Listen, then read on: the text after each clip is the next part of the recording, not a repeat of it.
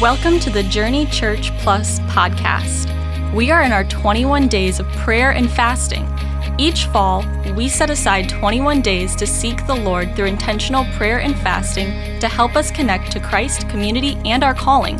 For more information about 21 days of prayer and fasting, go to journeyconnect.org slash 21 days 2022.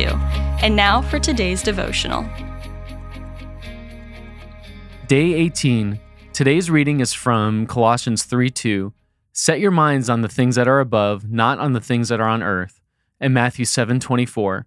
Everyone then who hears these words of mine and does them will be like a wise man who built his house on the rock.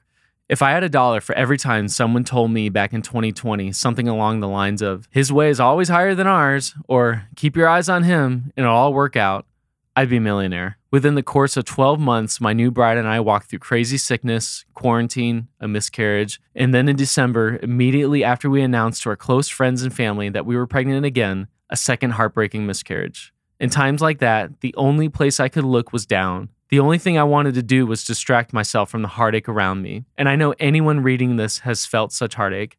And I know how tempting it is for you to look around for anything to hide from the brokenness in your life.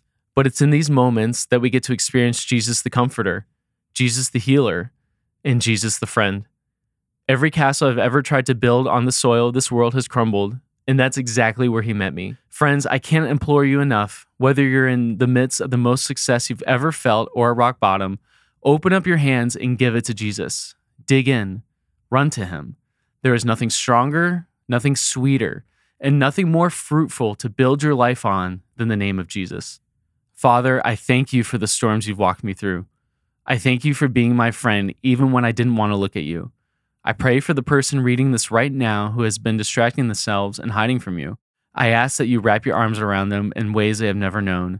I ask that you give them the strength to look to you even in the middle of the fire.